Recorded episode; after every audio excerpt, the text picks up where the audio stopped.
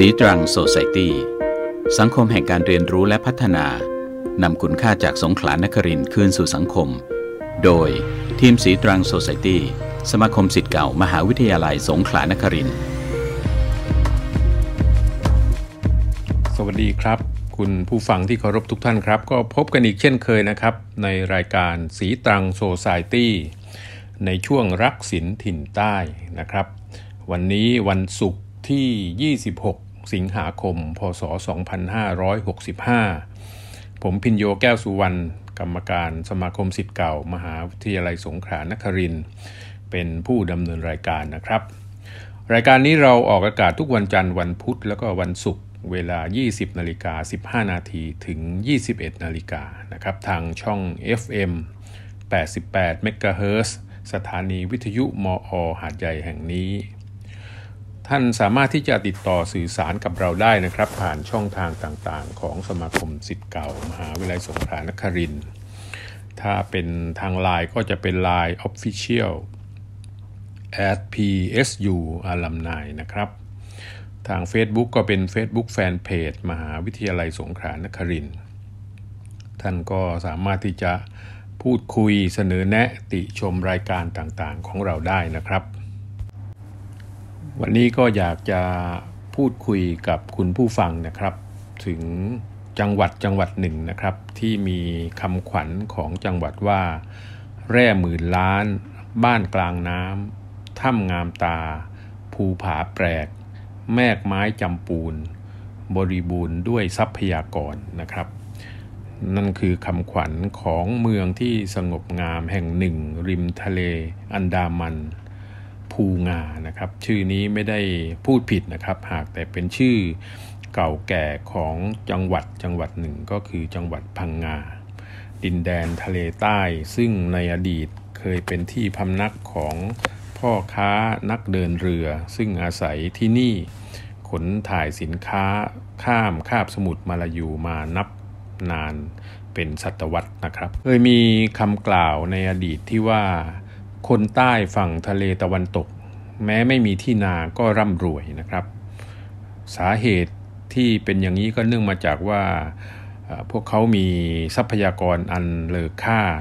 ที่ผืนแผ่นดินมอบให้มาตั้งแต่โบราณ นั่นก็คือสินแร่นะครับ และก็สินแร่ชนิดหนึ่งที่มีชื่อเสียงในอดีตนะครับ ที่ทำให้คนจังหวัดพังงามีฐานะนะครับ ก็คือดีบุกนะครับ ดีบุกแล้วก็สินแร่ชนิดต่างๆนี่คือคำตอบนะครับ เป็นสิ่งที่ทำให้จังหวัดพังงา แล้วก็จังหวัดอื่นๆ ที่มีอาณาเขตติดกับทะเลอันดามันเนี่ยมีสินแร่ชนิดนี้ฝังตัวอยู่นะครับ ตามแนวเขายาว ตามชายฝั่งตะวันตกนะครับ เป็นจำนวนมากด้วยเหตุที่จังหวัดพังงาติดทะเล แล้วก็พื้นที่ส่วนมากก็เป็นภูเขา วิถีชีวิตของคนที่นี่ ส่วนมากก็จะปรับตัว โดยลงไปอยู่กับทะเลนะครับ อยู่กับน้ำนะครับ ที่เรียกว่าบ้านกลางน้ำนะครับ ปรากฏให้เราเห็นและก็ได้เรียนรู้ในเขตอุทยานแห่งชาติอ่าวพังงา ภายในอุทยานแห่งชาติก็มีเกาะที่สวยงามน่าไปเยือนอยู่หลายแห่ง คนที่มีใจรักทางด้านการท่องเที่ยวแล้วก็ ผจญภัยนะครับ เกาะปัญญีก็ไม่น่าทำให้ผิดหวังนะครับ เพราะที่นี่เป็นสวรรค์ของนักปีนผานะครับ นักปีนเขาที่มีหลากหลายเส้นทาง แล้วก็มีระดับยากง่ายให้เลือกปีนนะครับ หากมองจากเกาะปัญญีจากมุมบนหน้าผาก็จะเข้าใจว่าบ้านกลางน้ำเนี่ยคืออะไรนะครับ ที่นี่เป็นชุมชนชาวมุสลิมเล็ก ๆนะครับ ที่เคร่งครัด บนเกาะจึงไม่เห็นเงาของแอลกอฮอล์แล้วก็แน่นอนว่าทางที่ไปเกาะปัญญี ก็อย่าลืมสังเกตนะครับ ภูเขาที่ต่อกันหลายๆ ลูกจนเป็นรูปร่างแปลกตา แล้วก็คนก็มักจะจินตนาการว่าภูเขาแต่ละลูกเนี่ยมีความหมายอย่างไรหนึ่งในจำนวนนั้นก็มีเขาหมาจูนะครับที่ว่ากันว่าคล้ายสุนัขนะครับ ซึ่งเหมือนหรือไม่เหมือนนะครับ ก็ต้องไปดูกันเองนะครับ อีกที่หนึ่งที่ไม่น่าพลาดจากการมาเยือนท้องทะเลแถบนี้ก็คือเขาตะปูนะครับ ซึ่งปักเด่นเป็นสง่าอยู่กลางทะเล หลายคนอาจจะเห็นภาพจากหนังสือการท่องเที่ยวต่างๆ หลายเล่มแต่แน่นอนครับมีหลายคนก็ตั้งชื่อเกาะนี้อย่างเก๋ไก่นะครับว่าเป็นเกาะเจมส์บอนด์นะครับตามที่เคยมีฉากหนึ่งของภาพยนตร์เรื่องดังกล่าวเนี่ยได้มาถ่ายทำนะครับ ใกล้ๆกันนั้นก็จะมีเขาพิงกันนะครับ ซึ่งเป็นความมหัศจรรย์ของธรรมชาตินะครับ ที่เคลื่อนที่จนภูเขาเนี่ยแตกออกเป็นสองส่วน แล้วก็บันดาลให้มีส่วนที่ล้มเนี่ยไปพิงกัน แล้วก็ส่วนที่ไม่ล้มก็จะอยู่ในลักษณะนี้นะครับชั่วนาตาปีนะครับเรื่องของบ้านกลางน้ำในท้องทะเลพังงาเนี่ยก็ยังมีอีก นะครับก็มีอุทยานแห่งชาติหมู่เกาะสุรินนะครับซึ่งเป็นที่ที่ชาวมอร์แกนหรือยิปซีแห่งอันดามันเนี่ยซึ่งเป็นกลุ่มสุดท้ายของประเทศนะครับช่วงหน้ามรสุมก็จะอาศัยอยู่บนเรือที่เปรียบเสมือนบ้านนะครับเกาะสุรินเหนือในอุทยานแห่งนี้ก็จะเป็นบ้านกลางอันดามันของชาวมอร์แกน นอกจากที่นี่แล้วก็ยังมีอุทยานที่เป็นแหล่งดำน้ำระดับโลกนะครับที่นักท่องเที่ยวใฝ่ฝันจะมาเยือนสักครั้งหนึ่งในชีวิต นั่นคือจุดดำน้ำที่สำคัญซึ่งมีหลายจุดนะครับ ถ้าดำลึกลงไปก็จะเห็นกองหินริเซลิวนะครับ ซึ่งเป็นจุดดำน้ำที่มีความสมบูรณ์ธรรมชาติใต้ทะเล แล้วก็ถ้าโชคดีก็อาจจะได้พบกับฉลามวาน ปลาใหญ่ใจดีแห่งท้องทะเลด้วยนะครับ และที่นี่ก็ยังเป็นที่ขึ้นชื่อนะครับของแนวปะการังน้ำตื้นที่สวยงามที่สุดในประเทศไทยนะครับ ที่นี่ที่อ่าวช่องขาดนะครับ ก็สามารถที่จะทักทายกับปลาการ์ตูนที่มีอยู่จำนวนมากนะครับ จากปลาก็จะเปลี่ยนไปทักทายเต่ากระนะครับ ซึ่งที่อื่นอาจจะหาจับตัวยากแต่ที่นี่ไม่ใช่นะครับ เพราะว่าที่นี่ก็คืออ่าวเต่านะครับ ห่างออกไปก็จะเป็นอ่าวผักกาดนะครับ จุดหนึ่งที่มีปะการังหลากหลาย แล้วก็อาจจะเจอปลาโรนันนะครับ ปลากึ่งฉลามกึ่งกระเบน ซึ่งอาจจะเป็นที่รู้จักกันดีนะครับ เกาะปาจุมปาหรือเกาะกลางนะครับ ซึ่งอยู่ทางเหนือของเกาะสุรินใต้ ก็เป็นเกาะที่มีหาดทราย ขาวละเอียดสะอาดนะครับ ก็สามารถเห็นปลากระเบนราหู แล้วก็กุ้งมังกรจำนวนมาก ซึ่งหาดูได้ยากนะครับ จนได้ชื่อว่าอ่าวมังกรนะครับ สุดท้ายก็คือหมู่เกาะซิมิลันนะครับ เกาะพี่น้องทั้ง9นะครับมันหมายถึงจำนวนเกาะที่เรียงรายกันอยู่ 9 เกาะ ซึ่งขณะนี้นะครับพวกเธอก็เก็บตัวเงียบนะครับเป็นช่วงสุดท้ายภายใต้ม่านหมอกของมรสุม ซึ่งจะคลี่ตัวออกเพื่อต้อนรับนักท่องเที่ยวอีกครั้งในเดือนพฤศจิกายนนะครับ เกาะ 8 นะครับดูจะทำหน้าที่เป็นเจ้าบ้านต้อนรับแขกได้เป็นอย่างดี เพราะเป็นเกาะที่ใหญ่ที่สุดในบรรดาเกาะทั้งหมด มีลักษณะเป็นรูปหินรูปเรือใบนะครับ ซึ่งตั้งอยู่ที่อ่าวเกือก เป็นจุดชมวิวที่สวยงามมาก มองเห็นทิวทัศน์ของอ่าวตัดกับผืนน้ำสีฟ้าใสนะครับ เสียเวลาเดินทางจากชายหาดเพียง 10 นาที รับรองว่าคุ้มนะครับ นอกจากจะมีปะการังน้ำตื้นที่สมบูรณ์ติดกับฝั่งทะเลนะครับ ที่ยาวเหยียดแล้วเนี่ยก็จะมีจุดดำน้ำที่มีชื่อเสียงที่สุดของเกาะนะครับ คือแฟนตาซีรีฟนะครับ ซึ่งนักดำน้ำก็ไม่ควรพลาดที่จุดนี้นะครับ เกาะซีหรือว่าเกาะเมียงนะครับอยู่กึ่งกลางของหมู่เกาะซิมิลัน หาดทรายขาวละเอียดนะครับบนเกาะมีสัตว์ที่หาดูได้ยากอย่างปูไก่นะครับ เวลาร้องก็จะมีเสียงคล้ายไก่ อีกทั้งมีจุดดำน้ำลึกหลายจุดนะครับ อย่างเช่นที่เกาะตาชัย เกาะหินคริสต์มาสพอยต์นะครับ ซึ่งล้วนแต่เป็น สถานที่ที่สมบูรณ์นะครับของฝูงปลาน้อยใหญ่รูปร่างแปลกตานะครับ แล้วก็มีปะการัง มีกระปังหาหลายชนิดนะครับนอกจากนี้เกาะนี้ก็ยังเป็นที่ตั้งของอุทยาน ก็เสมือนเป็นศูนย์กลางของหมู่เกาะซิมิลันเลยทีเดียวนะครับ นอกจากชายหาดและก็ท้องทะเลที่สวยงามแล้วนะครับ พังงาเองก็มีถ้ำนะครับถ้ำงามที่สามารถที่จะเป็น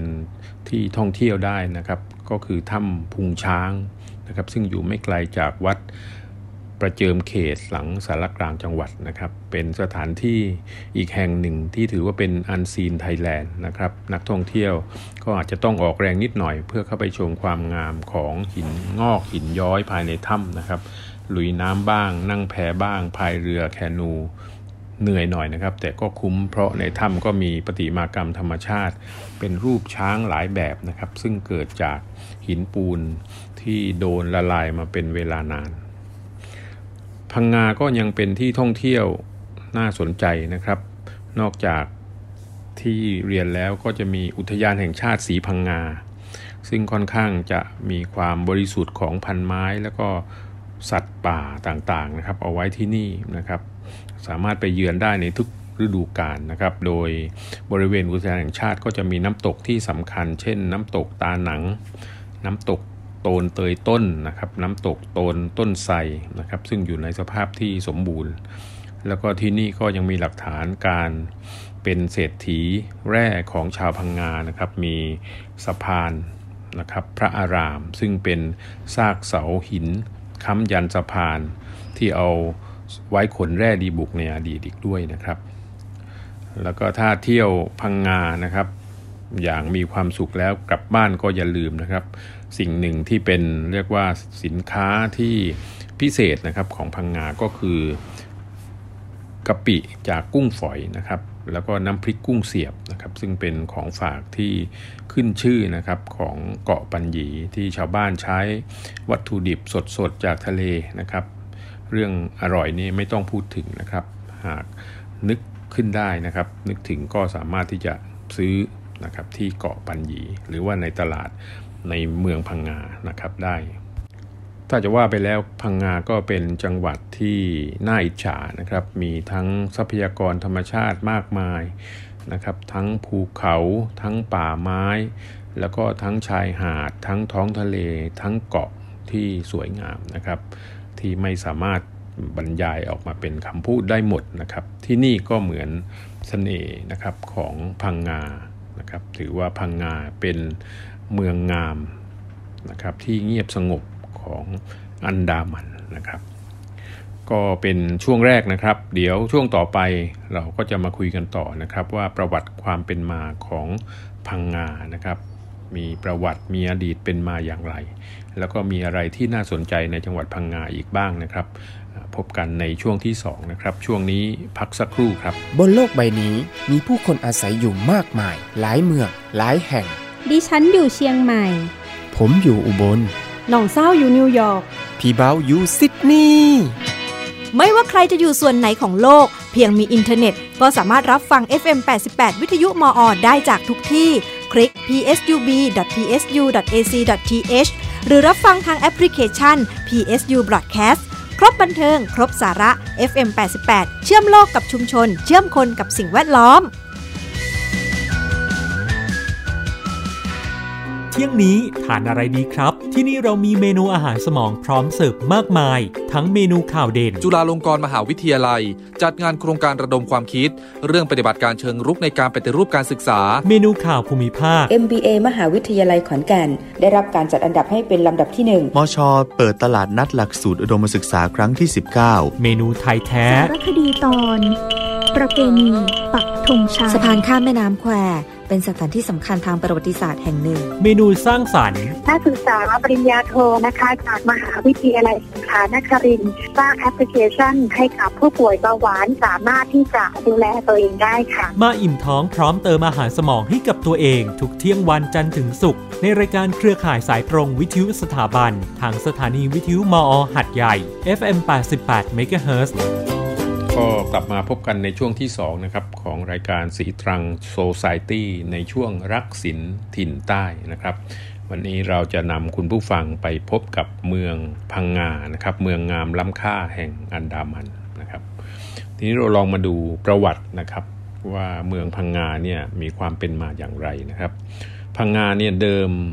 ชื่อว่าเมืองภูงานะครับ ตามชื่อเขางาหรือเขาพังงานะครับ หรือว่ากราภูงานะครับ หรือพังกานะครับเป็นภาษามาลายูที่แปลว่า ป่าน้ำภูงา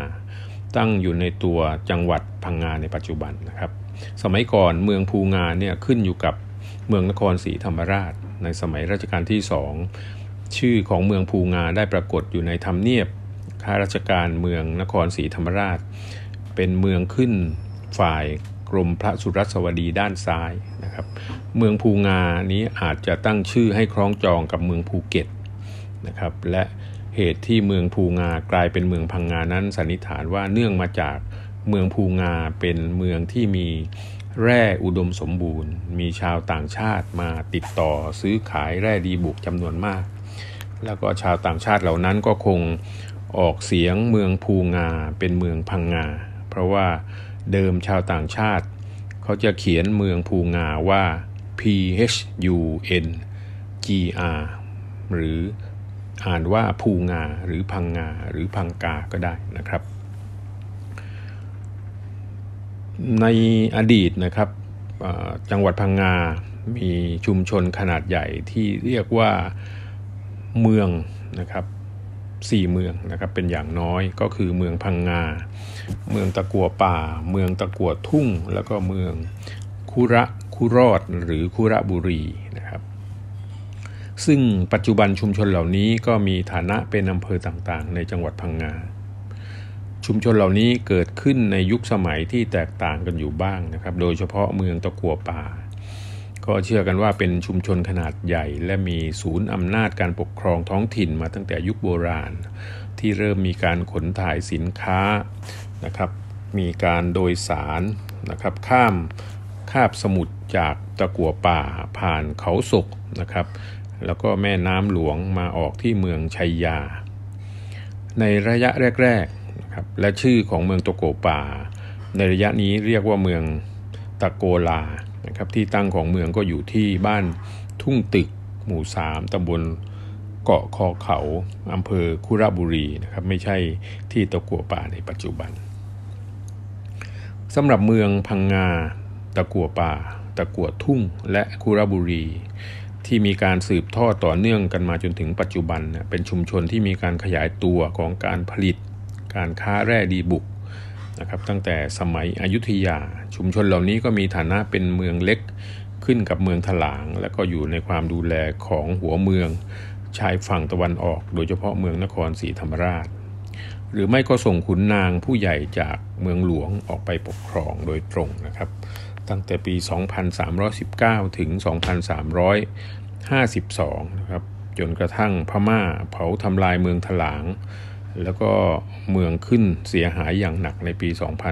352 ก็จึงได้มีการรวบรวมผู้คนขึ้นใหม่ที่เมืองพังงา แล้วก็จากจุดนี้เองก็เป็นจุดเริ่มต้นของเมืองต่างๆ โดยเฉพาะเมืองพังงา เมืองตะกัวป่า และตะกัวทุ่งยุคใหม่นะครับ ก่อนปี 2352 นะครับ เมืองพังงา มีฐานะเป็นเพียงแขวงขึ้นอยู่กับเมืองตะกัวป่านะครับที่มีชื่อชื่อเรียกว่ากะราภูงา หรือบ้านปากน้ำพังงา เป็นทางผ่านจากถลางตะกัวทุ่งกะราภูงา ข้ามเขานางหงไปออกปากลาว ปากพนม แม่น้ำหลวงแล้วก็เมืองชัยยา ในพงศาวดารเมืองถลางกล่าวถึงอนาบริเวณที่เป็นเมืองพังงาไว้ว่า เมืองพังงานี้เดิมเป็นเมืองช่องแขวง พื้นเมืองตะกัวป่า เอาคลองถ้ำ แม่น้ำเป็นแดน คนลักฟากนะครับ ฝ่ายเหนือน้ำตลอดเข้าป่าดง ใต้น้ำลงไฟ ฝ่ายลำคลองถ้ำข้าบูนได้กับเมืองพังงานะครับลำคลองตลอดจนไปถึงพระอาจเท่า เกาะยาง เกาะพิงกัน เป็นแขวงเมืองพังงา ฝ่ายอุดรเมืองพังงา เขาเขมาเหล็ก เป็นแดนเฉียงอีสาน ก็ราสูงสองแรกเป็นเขตแดนเมืองพังงานะครับ อันนี้เป็นพงศาวดารของเมืองถลางนะครับ หลังจากพม่าเผาทำลายเมืองถลาง ตะกัวป่าตะกัวทุ่งในปี 2352 บ้านเมืองเสียหายหนักนะครับ ชาวบ้านแต่งตื่นหลบหนีพม่าไปอาศัยอยู่ในป่าดง ก็เมืองต่างๆนะครับ จึงไม่สามารถที่จะจัดตั้งเมืองถลางในเกาะภูเก็ตได้ ต้องใช้วิธีรวบรวมผู้คนที่เมืองพังงาก่อน ในปีพศ 2354 พระยานครน้อยนะครับ เจ้าเมืองนครศรีธรรมราชจึงได้รับการสนับสนุนจากกรมหมื่นศักดิพลเสพนะครับผู้กำกับราชการกรมสมุหกลาโหมได้อาสาต่อทางราชการ ที่จะ จัดตั้งเมืองถลางขึ้นใหม่นะครับ ซึ่งหวังที่จะได้รับผลประโยชน์จากการทำเมืองแร่ในเกาะภูเก็ต ซึ่งฝ่ายรัฐบาลต้องพิจารณาอย่างรอบคอบนะครับ ซึ่งในที่สุดก็ตัดสินใจให้พระยานครนะครับ หรือน้อยนะครับเป็นแต่เพียงผู้เดียวนะครับที่มีหน้าที่ดูแลหัวเมืองถลางและเมืองขึ้นอื่น ๆ ส่วนภารกิจในการจัดตั้งเมืองถลางที่พังงานนั้นก็มอบให้ พระวิเชียนพักดีหรือเจิมนะครับ อดีตยกบัตรเมืองตะกัวทุ่ง เป็นผู้ดำเนินการโดยตรง แล้วก็แต่งตั้งให้พระยาวิเชียนพักดี เป็นผู้ว่าราชการเมืองถลางที่พังงาในปีเดียวกันนะครับสำหรับการก่อตั้งนะครับเมืองพังงา การจัดตั้งก็มีการตั้งเมืองถลางที่พังงา ครั้งนั้น ก็ต้องพบกับปัญหาต่างๆ มากมายหลายประการครับปัญหาการขาดแคลน ข้าวบริโภคต้องพึ่งจากเมืองไซบุรีหรือกรุงเทพ ปัญหาการคุกคามจากพม่า ซึ่งส่งเรือรบแล้วก็กองเรือกองกำลังย่อยๆนะครับเข้ามาระเวนจับผู้คนที่ตะกัวป่ากระเปอร์นะครับ ก็เกิดปัญหานะครับทำให้กรมเมืองที่ตั้งไว้เนี่ยไม่ยอมไปประจำที่เมืองพังงา เพราะว่าถือว่าเป็นเมืองที่มีความธุรกันดารแล้วก็ห่างไกลนะครับ จะต้องมีตรา มีสารตราออกมาบังคับบัญชาให้เมืองต่างๆ ทางภาคใต้เนี่ยขับต้อนพระหลวง กรมการและราษฎรขึ้นไปที่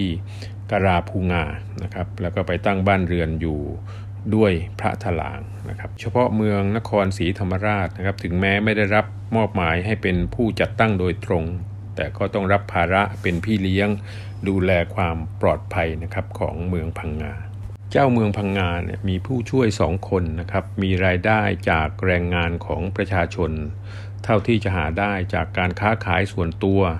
แล้วก็เรียกเก็บจากการซื้อขายของบรรดาพ่อค้าต่างด้าวที่มาที่เมืองนี้นะครับเจ้าเมืองพังงา มีสำเภาจีนสามลำ ซึ่งไปค้าขายยังเมืองปีนัง แล้วก็เรือสำเภาเหล่านี้ก็บรรทุกแร่ดีบุกข้าว แล้วก็สิ่งของสินค้าพื้นเมืองเล็กน้อยไปขายที่เกาะปีนัง ขากลับก็บรรทุกผ้านะครับ แล้วก็ผ้าสีต่างๆนะครับสำหรับหุ้มเก้าอี้ เครื่องแก้ว แล้วก็เครื่องหัตถกรรมอื่นมาด้วยนะหลังจากปีพศ 2352 นะครับภัยจากการคุกคามของพม่าลดลงไปมาก แต่ก็ยังมีกองเรือลาดตระเวนมาจับ คนเท่านั้นนะครับไม่มีการส่งกองทัพใหญ่มาอีก เพราะพม่าเริ่มขัดแย้งกับบริษัทอังกฤษในอินเดีย แล้วก็ในปีพศ 2369 พม่ารบแพ้อังกฤษ ต้องสูญเสียมณฑลอารักัน และก็ตะนาวสีให้แก่อังกฤษ ในระยะเวลาเดียวกันนั้นเอง ทางฝ่ายรัฐบาลจึงได้ย้ายผู้คนจากพังงาไปตั้งเมือง ถลางขึ้นใหม่ในปีพศ 2367 แล้วก็โปรดเกล้าให้พระยาชัยยาหรือกลับนะครับไปเป็นเจ้าเมืองพังงาระหว่างปี 2367 ถึง 2383 นะครับ ต่อมาพระยาชัยยาครับมีความผิดถูกถอด เพราะสนิทสนมกับกรมหลวงรณเรศนะครับ จึงโปรดเกล้าให้พระยาบริรักษ์ ภูทรนะครับหรือแสงอดีตเจ้าเมืองไซบุรี มาเป็นเจ้าเมืองพังงา แล้วก็ได้มีการเปลี่ยนแปลงระบบการปกครองส่วนภูมิภาค ทางหัวเมืองชายฝั่งตะวันตกตอนบนอีกครั้งหนึ่งกล่าวคือ ยกเมืองพังงาขึ้นเป็นเมืองโทขึ้นตรงต่อกรุงเทพแล้วก็โปรดเกล้าให้เมืองถลาง ตะกัวทุ่ง ตะกัวป่า ขึ้นตรงต่อเมืองพังงา จนกระทั่งพระยาบริรักษ์ภูทร ถึงแก่อาสัญกรรมในปี 2404 นะครับ อย่างไรก็ตามนะครับ ตั้งแต่ปีพศ 2383 เมืองพังงาก็ค่อยๆ ขยายตัวเจริญขึ้นเป็นลำดับนะครับ จากการสนับสนุนส่งเสริมโดยตรงจากรัฐบาลกลาง ได้มีการมอบอำนาจให้พระยาบริรักษ์ภูทรหรือแสงเป็นผู้สำเร็จราชการเมืองพังงาแล้วก็หัวเมืองชายฝั่งตะวันตกตอนบนหลายเมือง ก็มีศักดินาสูงถึง 10,000 นะครับในฐานะเจ้าเมืองโทนะครับความมั่งคั่งรุ่งเรืองของเมืองพังงาไม่ได้เกิดจากท้องที่ตัวเมืองแต่ขึ้นอยู่กับเมืองขึ้นมากกว่านะครับ กล่าวคือบริเวณที่อุดมสมบูรณ์ด้วยแร่ดีบุกจริง ๆ นั้นอยู่ที่เมืองถลางภูเก็ต ตะกัวป่ามากกว่าพังงาดังนั้นเมื่อแยกเมืองเหล่านั้นออกไปเมื่อปี 2404 นะครับฐานะของเมืองพังงาก็ลดเป็นเมืองตรีนะครับ เจ้าเมืองก็มีศักดินาลดลงเพียง 5,000 เท่านั้นนะครับ ความมั่งคั่งของบ้านเมือง แล้วก็เจ้าเมืองก็ลดลงนะครับ ดังเห็นได้จากในสมัยรัชกาลที่ 4 พังงาเคยรับประมูลทำภาษีปีละ 26,960 บาท เท่ากับเมืองตะกัวป่า และมากกว่าเมืองภูเก็ต ครั้นเมื่อปี 2415 นะครับ เงินภาษีเมืองภูเก็ตสูงถึงปีละ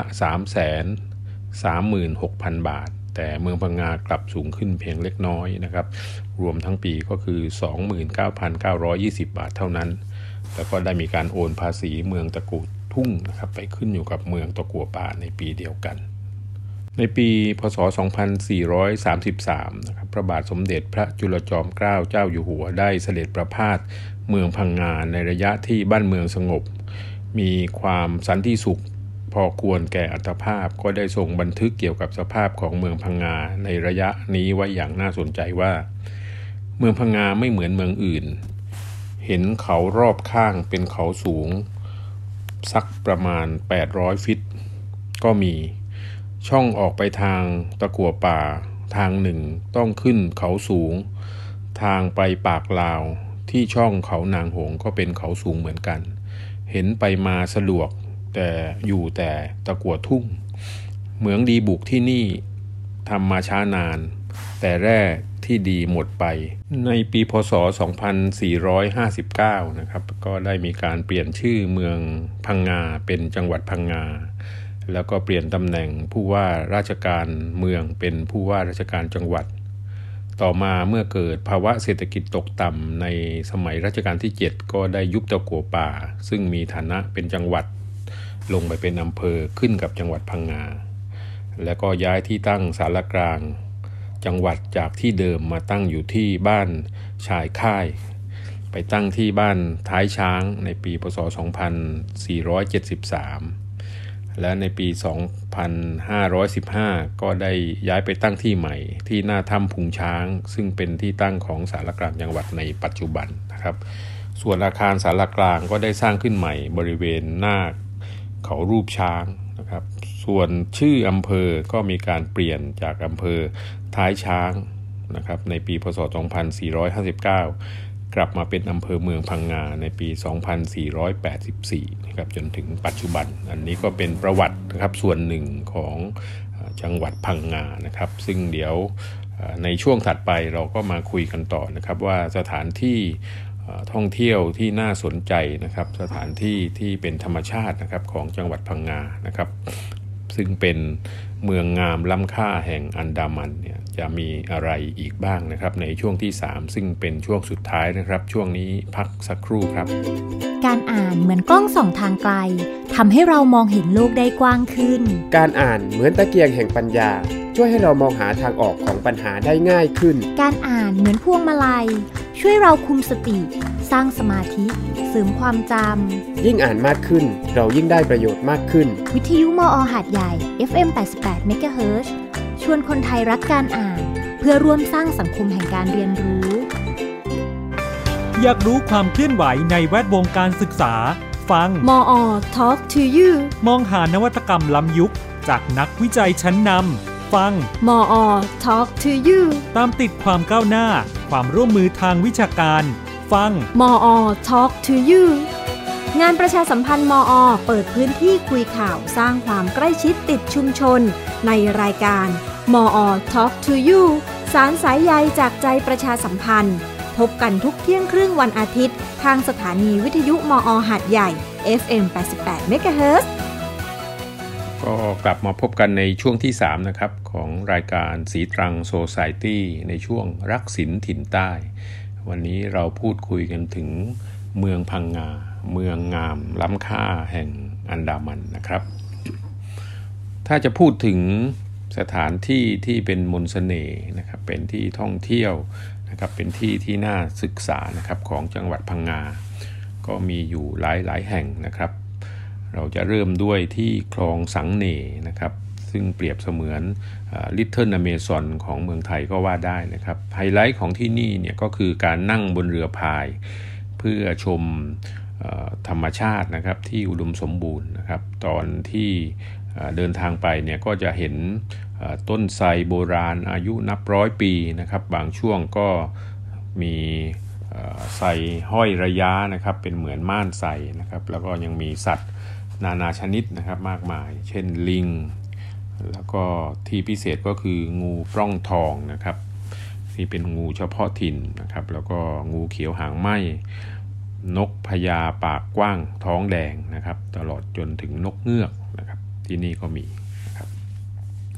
ในการนั่งเรือที่นี่ก็จะมีคนนำทางนะครับคนแจวเรือเนี่ยก็จะคอยอธิบายนะครับว่าจุดไหนที่มี ความพิเศษนะครับมีสัตว์อยู่นะครับ ก็สร้างบรรยากาศการท่องเที่ยวแบบผจญภัยนะครับ ก็เป็นที่สนุกสนานนะครับ อันนี้เป็นที่ท่องเที่ยวจุดหนึ่งนะครับที่น่าสนใจของจังหวัดพังงานะครับ ถัดไปก็จะมีน้ำตกนะครับที่เรียกว่าน้ำตกสายรุ้งนะครับ หรือมีอีกชื่อหนึ่งว่าน้ำตกปากวีบนะครับ ซึ่งเป็น น้ำตกที่ไม่ได้ใหญ่โตมากมายนักนะครับ แต่ว่ามีความสวยงามนะครับเหมาะที่สำหรับคนที่ไม่ชอบเดินนะครับ เพราะว่ามีที่จอดรถอยู่ใกล้ๆนะครับ ก็ที่นี่ก็เป็นที่ท่องเที่ยวที่น่าสนใจอีกจุดหนึ่งนะครับ แล้วก็เลยไปก็มีประภาคารเขาหลักนะครับถือว่าเป็นแลนด์มาร์คที่สำคัญของหาดนางรองก็ว่าได้นะครับ ประประภาคารแห่งนี้เนี่ยสร้างขึ้น หลังจากเหตุการณ์สึนามินะครับเพื่อเอาไว้เตือนภัยในยามที่มีความเสี่ยงต่อเหตุการณ์ดังกล่าวอีกครั้ง ความสวยงามของทะเลพังงา ก็คือการเห็นพระอาทิตย์ตกลับฟ้ายามเย็น และที่ประภาคารเขาหลักก็เป็นจุดหนึ่งที่สวยงามมากนะครับ ช่วงเวลาเย็นๆ สักประมาณ4ี่ห้าโมงเย็นน้ำก็จะเริ่มลดลง แล้วก็เกิดเป็นชายหาดเชื่อมกับฝั่งนะครับ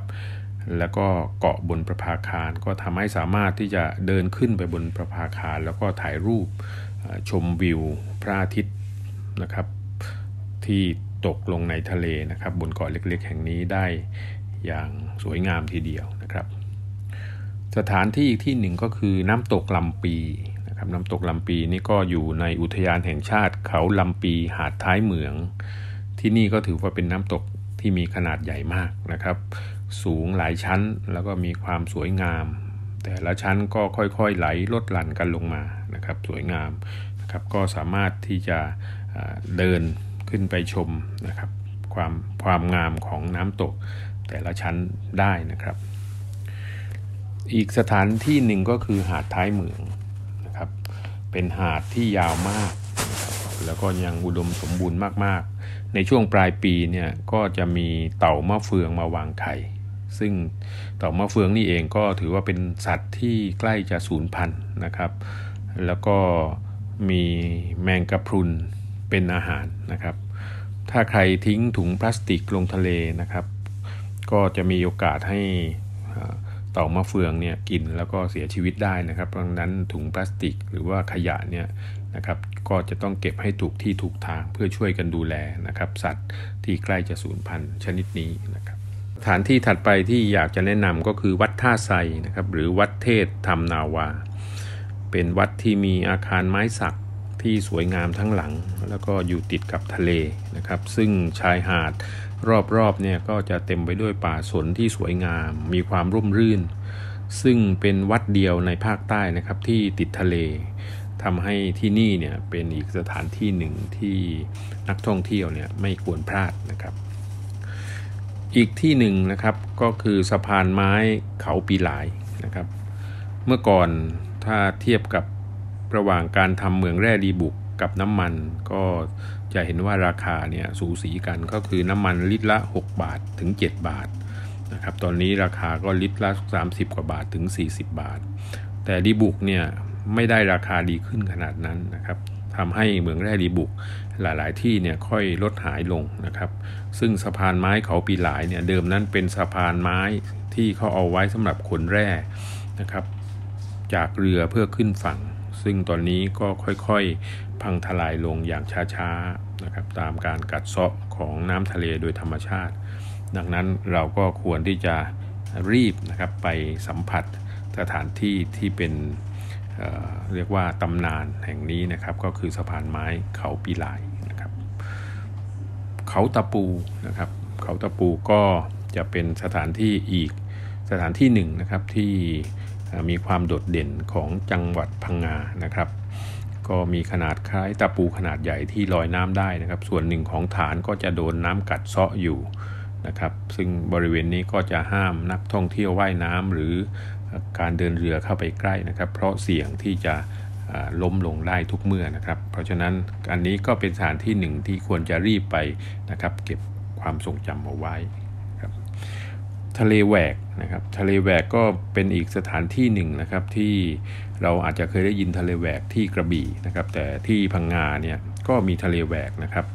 ถ้าเราไปท่องเที่ยวนะครับช่วงประมาณ 10 โมงนะครับที่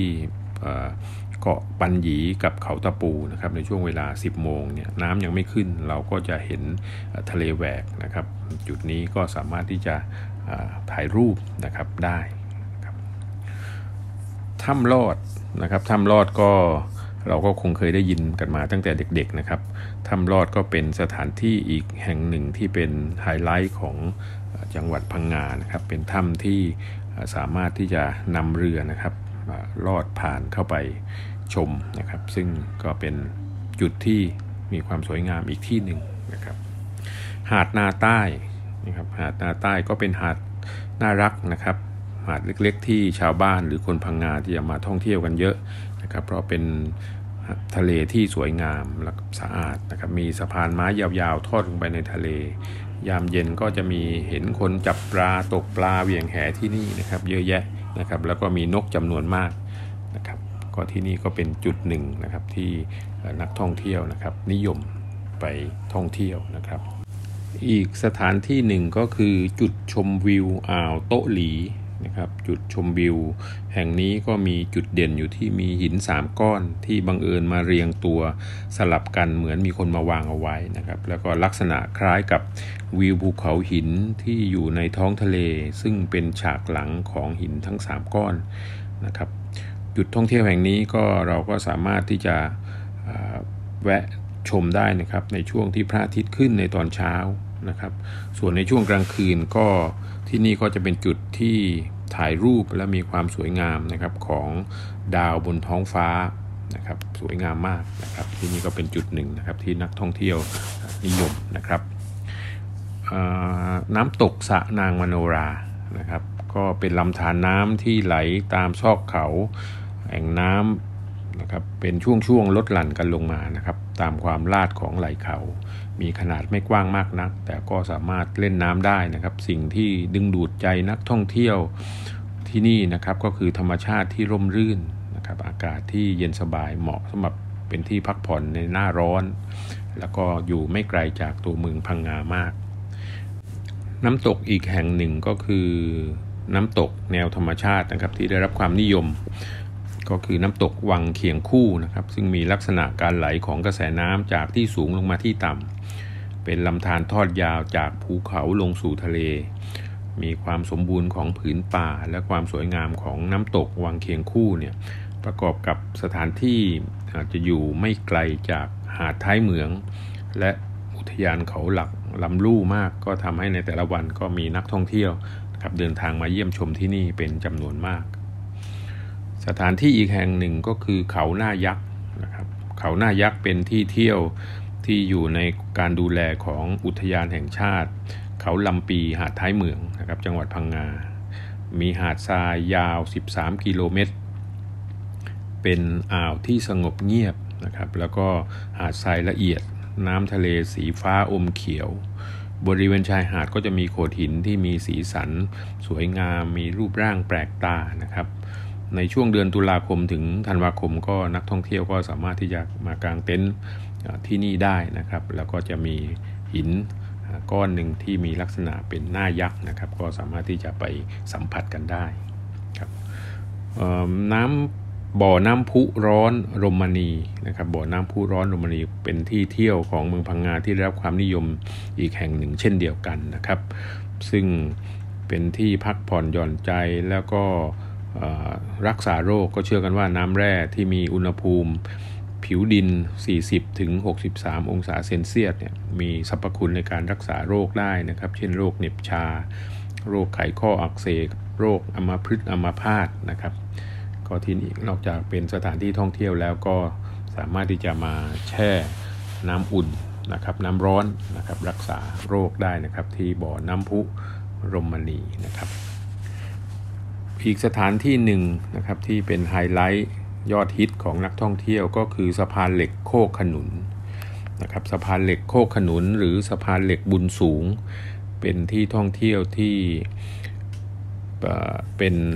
สุดฮิตนะครับเป็นสะพานเหล็กขนาดเล็ก ใช้สำหรับสัญจรข้ามแม่น้ำตะกั่วป่าของชาวบ้าน สร้างขึ้นมื่อปีพศ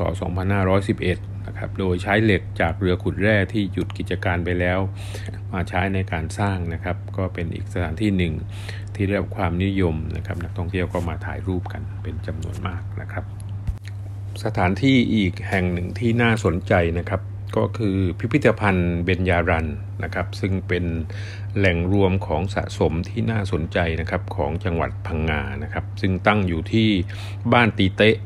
ตำบลคลองเคียนอำเภอตะกัวทุ่งจังหวัดพังงานะครับ ห่างจากจุดชมวิวสเม็ดนางชีประมาณ 9 กิโลนะครับ พิพิธภัณฑ์เบญญารันเนี่ยเป็นแหล่งสะสมทางประวัติศาสตร์นะครับ โดยภายในพิพิธภัณฑ์เนี่ยประกอบด้วยอาคารที่สมบูรณ์ 4 อาคารนะครับ แล้วก็มีสถานที่ที่แสดงนะครับของ เก่าแก่นะครับของโบราณต่างๆ มากมายนะครับ เช่นเหรียญโบราณ ธนบัตรรุ่นต่างๆนะครับ มีร้านกาแฟโบราณนะครับ มีทีวีโบราณ โอ่งโบราณ โรงภาพยนตร์โบราณ